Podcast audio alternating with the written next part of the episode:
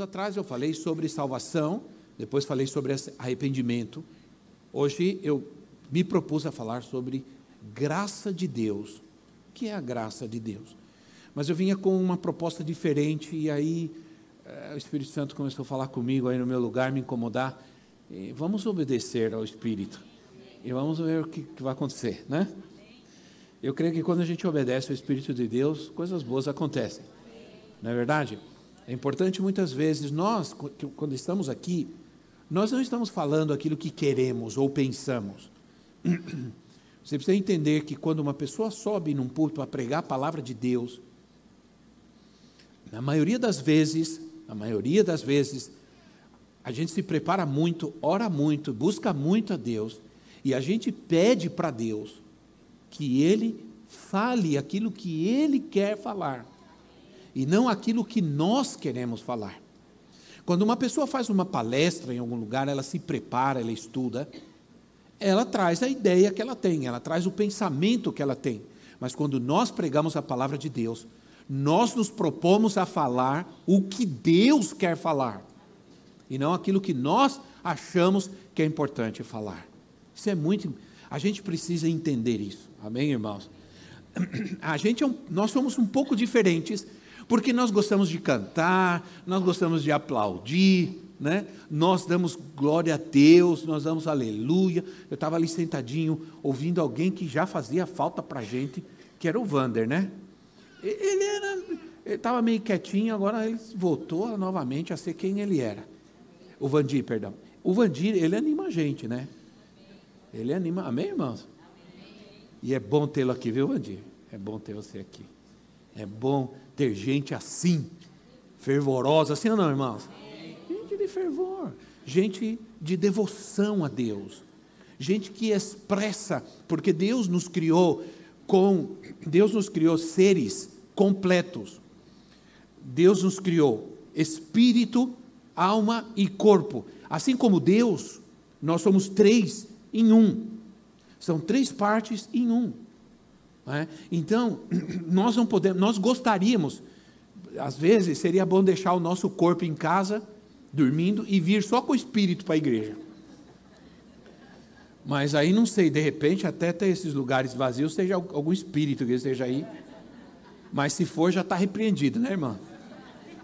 Mas a gente gostaria, eh, de repente, ficar em casa dormindo e só o espírito seria bom também trabalhar, ficar em o corpo dormindo e o espírito trabalhando, né? Mas não é assim. Nós somos seres completos, tudo que fazemos envolve todo o nosso ser, tudo que vivemos. Então, no, há consequências na nossa vida, no nosso viver, nossa infância, na nossa infância, adolescência, juventude, tudo que vivemos traz consequências a este ser completo que é espírito, alma e corpo.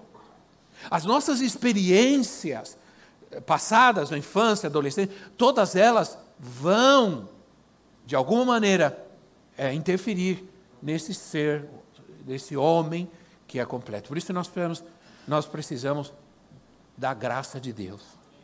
Amém, irmãos? A mensagem que eu tenho, que foi muito elaborada e bem preparada, vai ficar para próximo dia aí.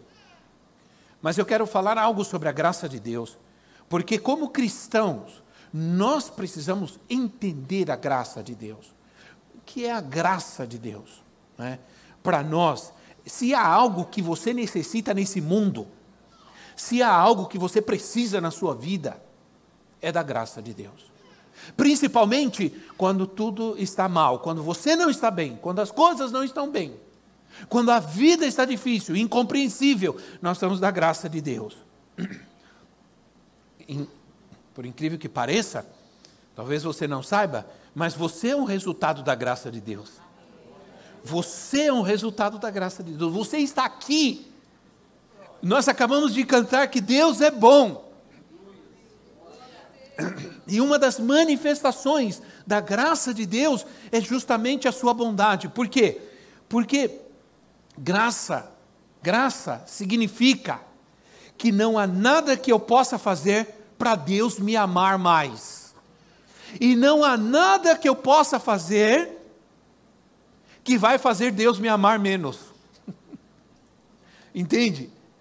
Deus nunca, por pior que eu tenha sido, porque tem gente que às vezes assim, você convida ela para ir na igreja, não, eu não, eu estou fazendo muita coisa errada. Eu estou muito sem vergonha, né?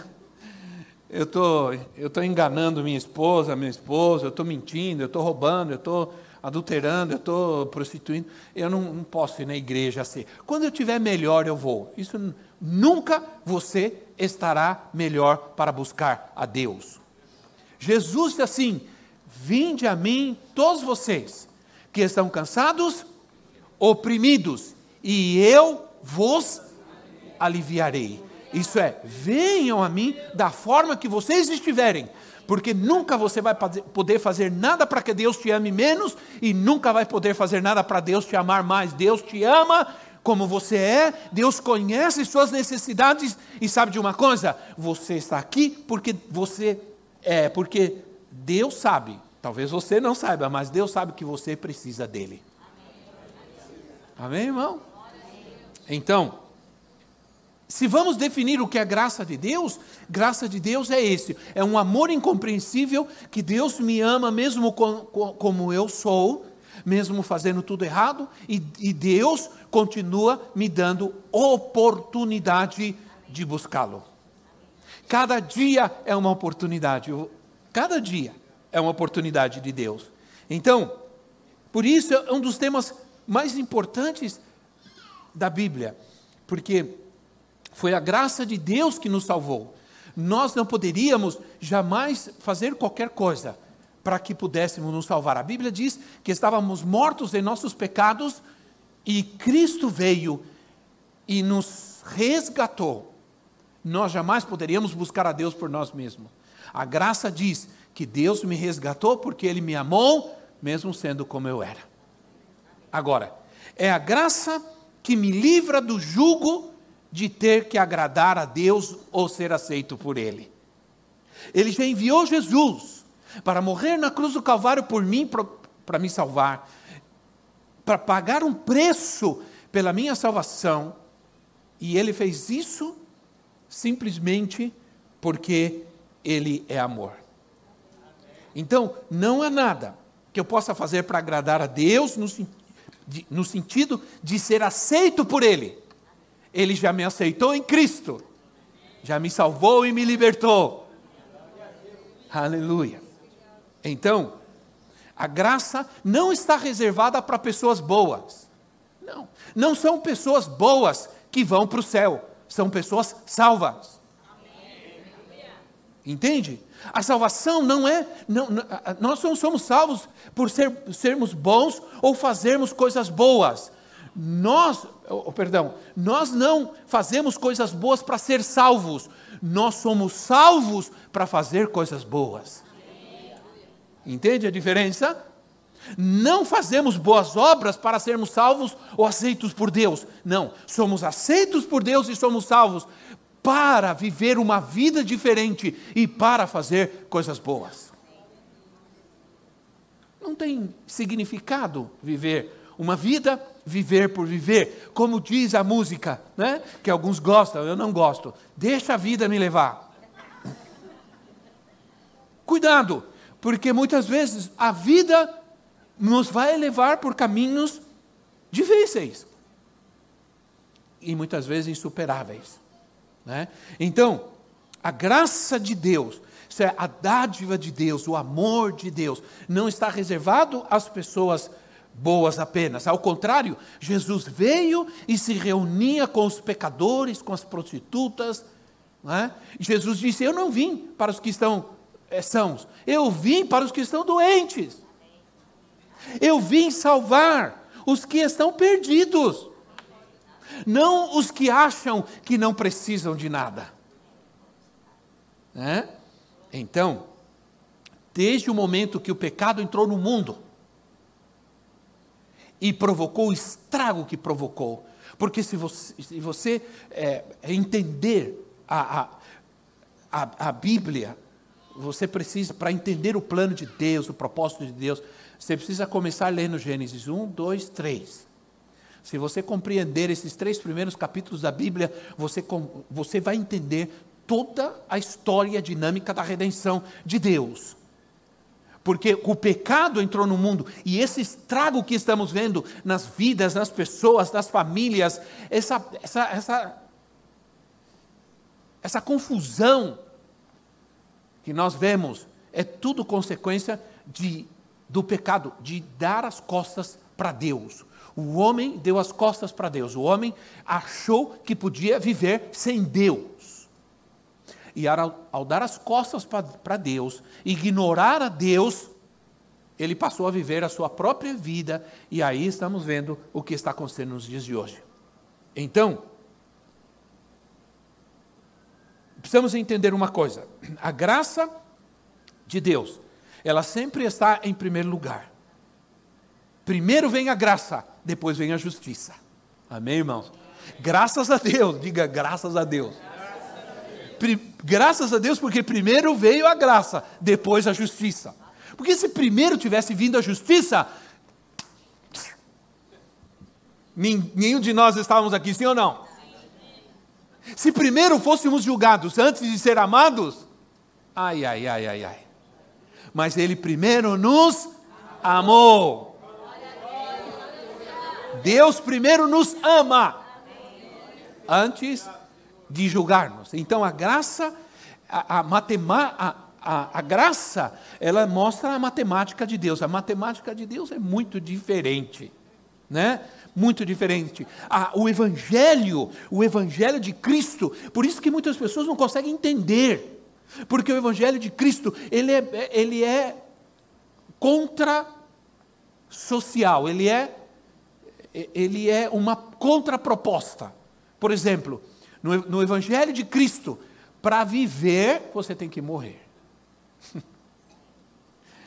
Diz assim, Jesus assim, aquele que crê em mim, ainda que esteja morto, viverá.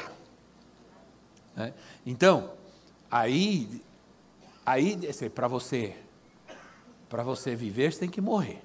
Para você é, receber, você tem que dar.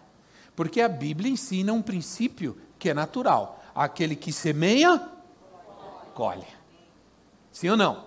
Assim como no mundo, na, na, na, no, mundo natural, na natureza, é um princípio in, inabalável. Você plantou, você colhe. No reino de Deus também é assim.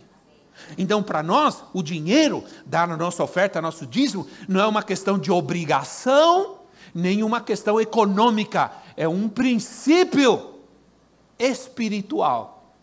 Amém, irmãos? Então, no reino de Deus, é, é, existe esses contrapontos. Você, para viver, você tem que morrer, para receber, você tem que dar, você tem que amar o seu inimigo, você tem que andar com ele, você tem que. Hã? E assim vai. É, é, muita gente sente que é, por isso que muita gente acha que é muito difícil ser cristão, sim ou não? Aí, Romanos capítulo 5, versículo 20, Romanos 5, 20, infelizmente, nós não temos a, a letra, o versículo hoje na tela, você vai ver com alguém que está do seu lado com a Bíblia. Romanos 5, 20 diz assim: A lei foi introduzida para que a transgressão fosse ressaltada, mas onde aumentou o pecado, transbordou a graça onde aumentou o pecado, superabundou a graça. Isso quer dizer o que, irmãos? Justamente aquilo que estamos falando. Quanto mais eu peco, mais Deus cresce a sua graça, seu amor, a sua misericórdia na minha vida. Mais Ele me ama. Porque você não pode fazer nada para que Deus te ame menos. Deus ama a todos nós. E isso é maravilhoso, irmãos. Isso é o que nos faz estar aqui. Nós não somos perfeitos. Ninguém. ninguém né? O que nós transmitimos é o que nós transmitimos é perfeito, que é a palavra de Deus. Ela é perfeita. Não é verdade? Um, todos, muitas vezes, nós sentimos que diante da injustiça, algum preço tem que ser pago, sim ou não? Ora, o estuprador de criancinhas, ele, ele não pode ser livre, ele não pode sair livre, ele tem que pagar pelo que ele fez. Um assassino não pode simplesmente dizer sinto muito e ir embora. Não, ele tem que pagar pelo que ele fez. Em tudo que fazemos em nossa vida, existe uma responsabilidade e existe uma consequência. Então, a graça, ela não é injusta, porque ela é baseada, porque você poderia dizer, ah, mas então eu posso viver do jeito que eu quero, eu posso fazer o que eu quero, porque Deus me ama, Deus me ama eh, eu fazendo ou não fazendo, eu sendo ou não sendo, Deus me ama do mesmo jeito, todo mundo vai para o céu e tudo mais. Muita gente acha que a graça então me livra de tudo e que eu posso. Não. Tudo na vida tem consequências, inclusive minha, na minha relação com Deus espiritualmente, a minha salvação. Se eu não posso viver inconsequentemente com relação ao propósito de Deus para mim. Ele enviou Jesus da cruz do Calvário para morrer por mim naquela cruz, para mostrar o amor e a graça dele para comigo. Eu tenho que ter uma atitude com relação a isso. E essa atitude não é religiosa, ela é arrependimento. Isso se chama salvação. Salvação. Entende? Então nós não estamos aqui porque somos crentes, somos religiosos. Não, nós estamos aqui porque somos salvos. E Efésios 2,2 diz assim: pela graça, sois salvos pela, pela graça de Deus e pela fé. Pela graça e pela fé. Então estamos falando sobre salvação, fé, graça e arrependimento. Então a graça não é injusta. Por quê? Porque Jesus, nós merecíamos ser é, condenados. Sim ou não? Sim. Nós merecíamos ser condenados. Aliás, Jesus disse assim: aquele que crê em mim está salvo, mas aquele que não crê já está condenado. Há uma condenação eterna, justamente porque andamos rejeitando a Deus. Então, quem crê em mim está salvo, quem não crê já está condenado. Aí vem Jesus e morre na cruz do Calvário, derrama seu sangue e paga o preço. Então a graça vem. Aleluia. Porque Jesus derramou seu sangue na cruz e pagou o preço. Pela lógica, onde abundou o pecado, deveria superabundar a justiça, sim ou não? Sim. Onde abundou as coisas erradas, deveria vir a justiça. Mas com Deus, onde superabundou o pecado, onde abundou o pecado, superabundou a graça. Agora, não podemos dizer, bom, então pequemos, tudo bem, vivamos, porque isso está acontecendo hoje aí fora. Era sobre isso que eu ia falar. Eu ia trazer um alerta para vocês de o que está acontecendo hoje no mundo. Está acontecendo algo chamado graça extrema, que diz assim: não importa como você viva, Deus é amor e já salvou o mundo. Viva do jeito que você quiser viver. Hum? Então, pela lógica, deveria então, onde está a maldade, onde há o pecado, deveria estar a justiça. Mas com Deus, onde está o pecado, está o amor de Deus. Pela graça, Deus tem uma matemática diferente e atribui valores diferentes dos nossos, né? É, a graça de Deus, ela é restauradora, ela é libertadora. Embora a disciplina seja um aspecto da graça, porque não há graça sem disciplina, Deus é um Deus de disciplina e a Bíblia diz assim: que Deus disciplina a quem Ele ama. É interessante é, o que está acontecendo. Eu nunca pensei que algumas coisas iam acontecer comigo. Né? Primeiro, é, eu sempre dizia assim, eu sempre via os netinhos estraçalhando os avós, né? Eu falo assim, não, o neto nunca vai fazer isso comigo. Vou colocar ele no lugar dele. Pois a minha neta, irmãos, ela faz o que ela quer comigo. Ela puxa minha orelha, meu nariz, ela, ela faz assim. Sabe o que ela faz? Sabe o que ela faz? Eu estou sentado, ela vem assim, ela faz assim. Para eu acompanhar ela.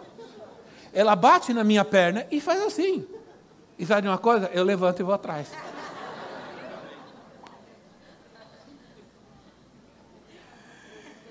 E quando o pai ou a mãe vai disciplinar, eu estou fora. Eu estou fora. Outro dia foram fazer um procedimento lá de tirar lá, lavagem no nariz. E ela esperneia, grita. Eu, a, ela, a profetisa falou: ajuda a segurar. Ela falou: estou fora. Fui embora. Né? Ela, então o que acontece? Quando acontece alguma coisa, ela está em casa, acontece alguma coisa, no dedinho ela vem para mim, não aconteceu nada. Mas ela encontrou a mãe. Eu creio que a misericórdia de Deus não é tanto assim.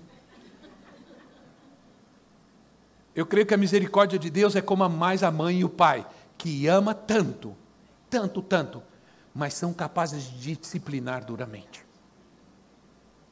Nós estávamos num lugar descansando e um casal de jovens com uma criança bem pequena e o menino começou a fazer é, começou a birra, começou a rebeldias. O pai, que é um rapaz novo, pegou um chinelo e tá, tá, tá. E aí eu olhei e falei: muito bem, é isso mesmo. E era bem jovem o casal. Ele, o menino chorou, fez birra, ele pegou o chinelo e pá, pá, pá, pá. Oh, glória! né? Entende? Então, o que acontece nos dias de hoje, a nossa sociedade está tão desvirtuada que um pai pega um chinelo para corrigir o filho, e o filho, vou chamar a polícia. Entende? Abençoados fomos nós que os nossos pais nos corrigiram com a cinta e com o chinelo.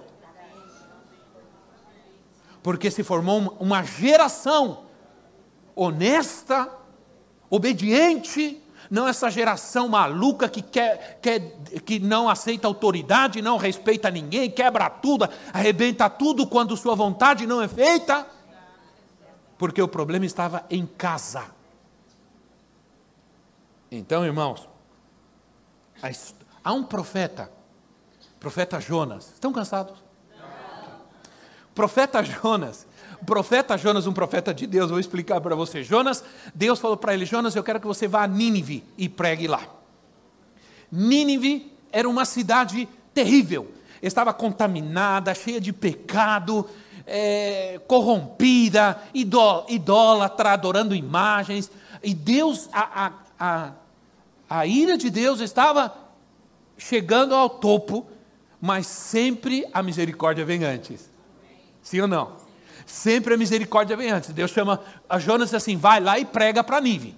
Se eles se arrependerem, se eles não se arrependerem, aí o que acontece? Jonas, aqui há muitas implicações, depois você pode ler a história. Pega a Bíblia, abrem Jonas e leia. São três capítulos, rapidinho. Jonas não quis obedecer a Deus. Ele, se você ler Jonas 1, de 1 a 3, diz assim: A palavra do Senhor veio a Jonas, filho de Amiatai, com esta ordem: Vá depressa à grande cidade de Nínive e pregue contra ela, porque a sua maldade subiu até a minha presença. Mas Jonas fugiu da presença do Senhor, dirigiu-se para Tarsis desceu à cidade de Jope, onde encontrou um navio que se destinava àquele porto. Depois de pagar a passagem, embarcou para Tarsis para fugir do Senhor, para fugir de Deus. Fugir de Deus. Porque as pessoas assim, Deus está falando com você, Deus está falando com você, e você está fugindo de Deus. Então, Nínive estava a 800 quilômetros de onde estava Jonas. Tarsis estava a 3.100 quilômetros. Jonas escolheu o lugar mais distante para fugir de Deus. Agora, há uma coisa que nós aprendemos aqui: você não pode fugir de Deus, de forma nenhuma. Sabe de uma coisa? Diga para quem está ao seu lado: Deus está te buscando. É, pois é. Aí, ele, ele queria ir para um lugar desconhecido, distante, perigoso, uma viagem com vários dias no mar, tempestades, perigos, podia se perder, podia morrer. Não é isso que acontece conosco quando fugimos de Deus? Nos desesperamos, não sabemos o que fazer, nem para onde vamos, qual o propósito da nossa vida, qual o nosso destino. Andamos por aí perdidos, desorientados, sem direção. E vivemos em lugares, em situações perigosas. Porque, sabe por quê? Porque Jonas achava que Nínive não merecia a graça de Deus. Não merecia a graça de Deus. Ele achava que Nínive não merecia a graça de Deus. Tanto que, que no capítulo 4 diz que Jonas se irou quando Nínive se arrependeu. Nínive se arrependeu porque Jonas não teve jeito. O que aconteceu? E eu estava contando essa história para minha neta e ela morreu de dar risada. Porque como eu sou muito teatral, né, irmão? As crianças amam minhas caras, né? Eu estava ensinando para ela a história de Jonas e disse que Jonas jogaram ele no mar, veio um peixe. Ah, e ela se esborrachava de rir quando eu fazia assim. Mas na verdade, é que Deus veio e de uma maneira sobrenatural. Jonas estava indo para outro lado, Deus veio e tirou ele, Deus o levou aonde ele queria. Se essa história é real ou não, né? Se essa história é real ou não, eu não sei. Um dia, um professor cristão estava ensinando, falou alguma coisa sobre a Bíblia e um aluno levantou e disse assim: Como é que você acredita na Bíblia? A Bíblia está cheia de história absurda. Como que você pode acreditar que um homem vai ficar três dias na, na, na barriga de um peixe? No caso, uma baleia, mas baleia também é peixe, né, irmão? É uma baleia. Isso não, não é possível. Aí o professor disse: Olha, vamos fazer o seguinte. Se é verdade ou não, eu não sei, mas quando eu for para o céu e eu encontrar Jonas, eu vou perguntar para ele. Agora, se Jonas não estiver no céu, você pergunta.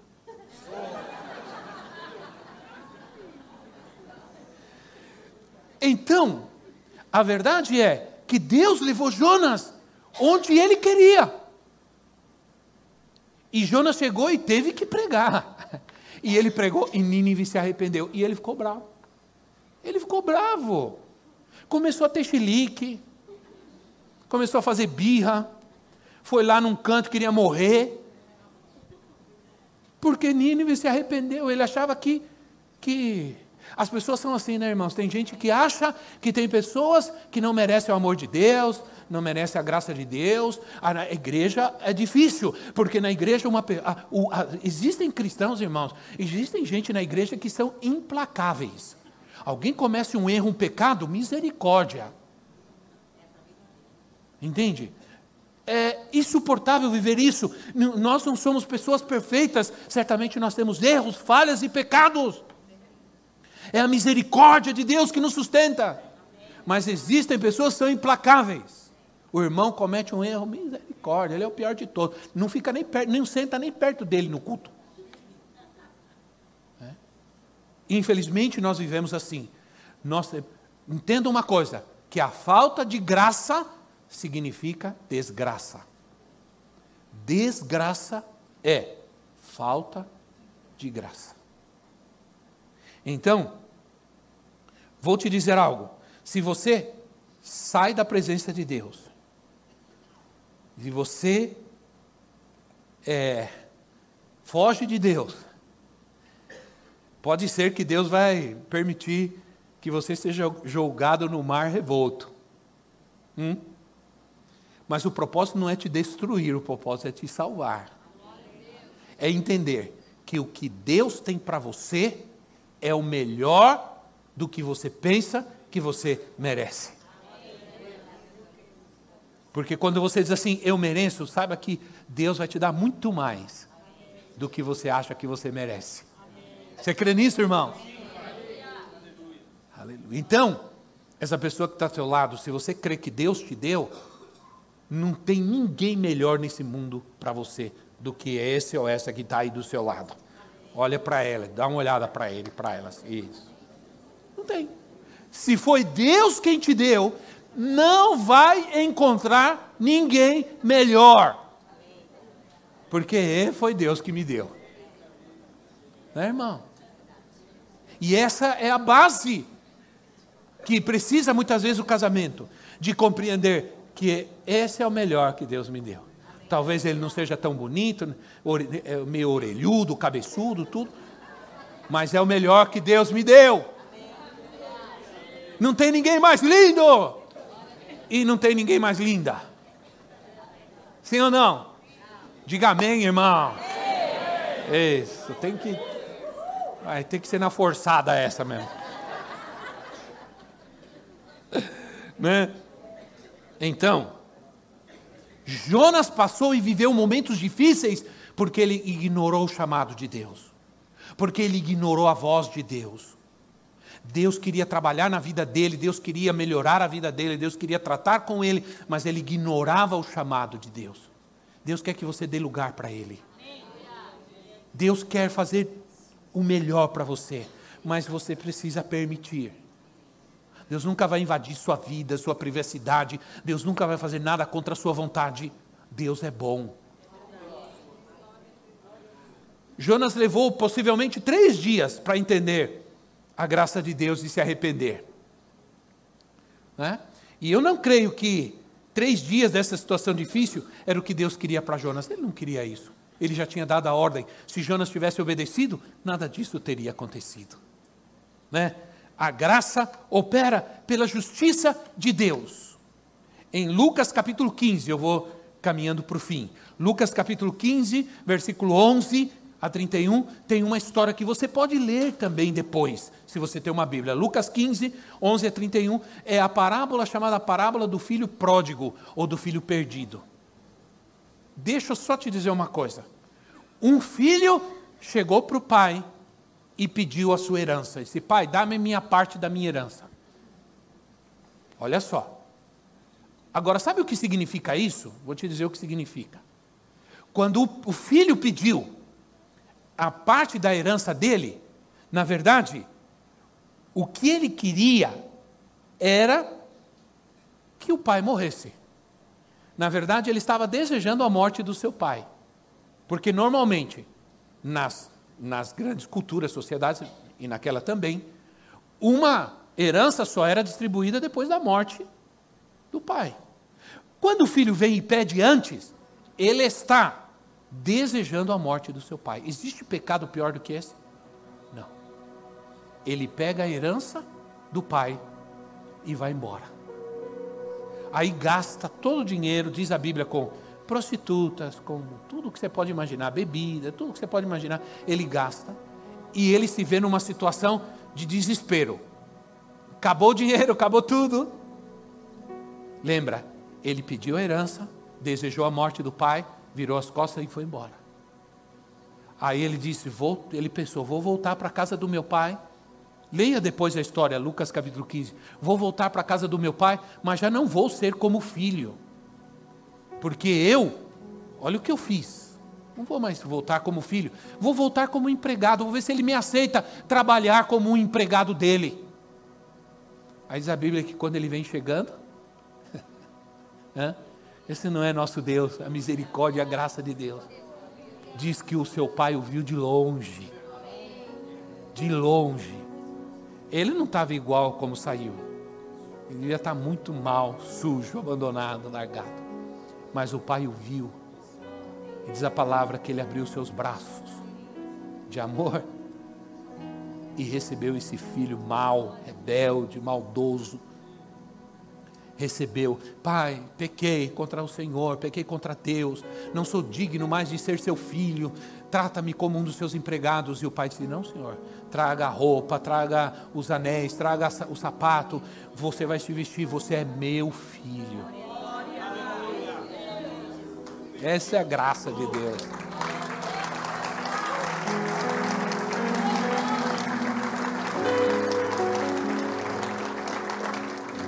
Aí mesmo no capítulo 15, Lucas fala de um pastor que tinha 100 ovelhas. Quando a gente era, a gente era criança, a gente cantava, né? Talvez um dos, um, um, do, um, dos, um dos cânticos mais conhecidos da igreja era o 100 ovelhas. Eram 100 ovelhas juntas no aprisco. Você nem sabe tocar isso, sabe? Não sabe? Sabe? Ah, ele sabe. Eram cem, eram, eram cem ovelhas juntas no aprisco.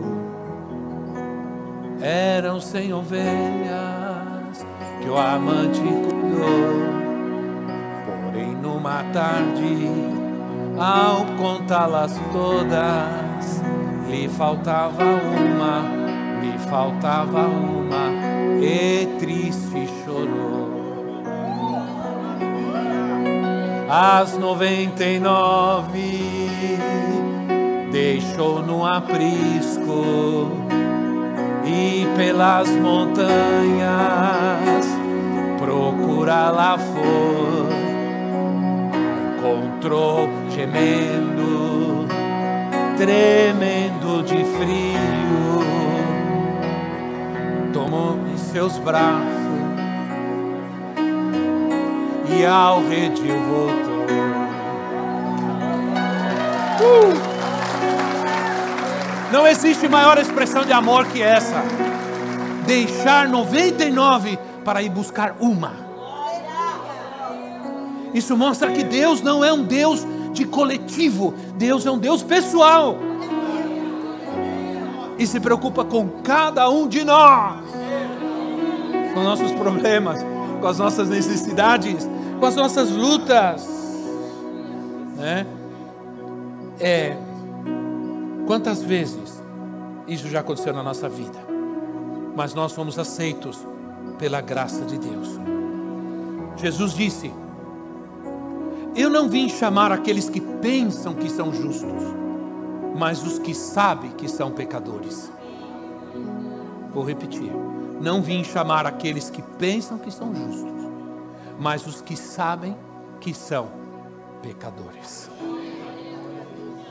Obrigado, Senhor. Muito obrigado, Senhor.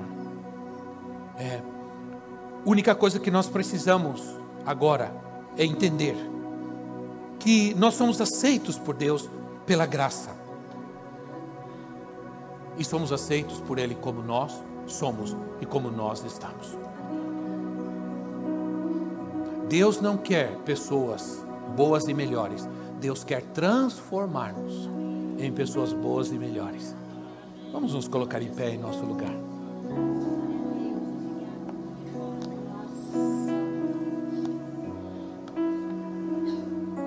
Obrigado, meu Deus, aleluia.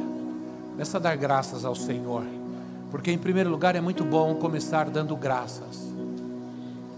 Dá graças ao Senhor aí no seu lugar. Agradece a Deus, irmão. Isso. Agradece ao Senhor pela sua bondade, pela sua fidelidade. Você sabia que muitas transformações ocorrem em nossa vida quando nós damos graças a Deus? Hum. É, quando você dá graças pelo alimento, quando você ora e dá graças pelo alimento, isso é gratidão. E a gratidão traz provisão. É. Quando Jesus pegou aqueles cinco pães e dois peixes, cinco pães e dois peixes para alimentar uma multidão de cinco mil pessoas, diz que ele pegou aquilo lá e ele deu graças. Diz que ele deu graças. Ele só fez isso. Ele não fez a oração da multiplicação, não. Ele só deu graças e 5 mil pessoas foram alimentadas com cinco pães e dois peixes. Imagina. Poder de ser grato a Deus e de receber a sua graça em nossa vida. Vamos orar. Feche seus olhos aí nesse lugar para você não se distrair. Isso, você, só para você não se distrair com nada. E vamos dar graças ao Senhor. Obrigado, Senhor, pela tua palavra. Obrigado pela tua presença hoje aqui, meu Deus. Obrigado porque teu Espírito está nesse lugar. Nós sentimos a tua alegria, nós sentimos a paz. Nós temos certeza que o Senhor falou conosco. E tenho certeza que o Senhor falou com muita gente hoje aqui. Quem sabe, muitas pessoas entraram aqui tristes, desanimadas, atribuladas. Entraram aqui, Senhor, sem alegria, perdidas, angustiadas, deprimidas. Oh Deus, tua graça está neste lugar, Senhor. Oh meu Deus, ajuda-nos, Senhor. Ajuda-nos a entender que precisamos do Senhor. O Senhor está atento àqueles que sabem que precisam, oh Deus, do Senhor nas suas vidas. Entrega teu caminho ao Senhor, confia nele e ele tudo fará. Oh Senhor, tua misericórdia, tua graça está abundante nesse lugar hoje, Senhor. Tua salvação, a tua libertação, a tua cura está aqui, Senhor. Aleluia. Não há nada que vai impedir a obra do teu Espírito, não há nada que vai impedir neste lugar a libertação e a cura que o Senhor tem. Para muitos dos que estão aqui, Senhor, aleluia. Sim, Senhor, traz paz, traz paz agora ao que está triste e atribulado. Em nome de Jesus, tira o medo e o temor.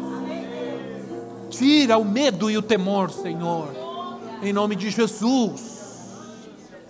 Em nome do Senhor Jesus, aleluia. Oh, eu sei que tu estás aqui, Senhor. Oh, eu quero fazer algo especial nessa noite, nessa manhã, antes de irmos embora. Talvez você esteja aí com seu esposo, sua esposa, seus filhos, sua família junto. Eu quero que você se aproxime, se fique juntos a família que está aqui. Isso. Fiquem juntos. Nós vamos orar. Em primeiro lugar, você vai dar graças a Deus pela família que Deus te deu. Vai te dar graças a Deus pela tua esposa, pelo teu esposo, pelos teus filhos. E hoje, em nome do Senhor Jesus, você tem que crer que o Senhor vai trazer libertação e cura à tua casa. Talvez teus filhos não estejam aqui você está preocupado, atribulado com isso, vamos orar. Você vai orar como homem de Deus, como pai, como autoridade, e eu vou orar aqui também. E nós vamos levantar um clamor a Deus pela tua casa. Em nome de Jesus. E Deus vai trazer paz nesse lugar. Deus vai trazer alegria nesse lugar. Deus vai trazer bênção neste lugar, na tua vida. Em nome de Jesus, Deus vai abençoar seus filhos. Aleluia. Eu sei que muitos estão preocupados com seus filhos, com as lutas, com as dificuldades. Mas nós vamos levantar esse clamor ao Rei da Glória. Aleluia. E Ele vai buscar essa ovelha perdida e vai trazer a sua presença. Isso mesmo, ora, ora forte pela tua casa. Ora forte pela tua família. Pede a Deus que venha com a sua paz e com a sua cura e com o seu milagre. Em nome de Jesus. Todo medo vai embora, o temor vai embora, a tristeza. Em nome de Jesus. Nós repreendemos o inimigo, o devorador, o destruidor esses demônios que têm entrado para destruir. Em nome de Jesus. Em nome do Senhor Jesus. Aleluia, aleluia. E essa bênção recebe pela fé. O milagre de Deus para a tua casa, para a tua vida, Em nome de Jesus, entrega a tua vida ao Senhor, entrega teu coração a Ele. Busca Deus, porque Ele te busca hoje para te salvar e te libertar. Sim, Senhor, oh Deus poderoso, obrigado, Senhor, em nome de Jesus. Isso mesmo, seja forte, seja forte com o mal nome de Jesus. Há poder no nome de Jesus. Tua graça vem agora, meu Deus. Tua bondade, tua misericórdia. Em nome de Jesus.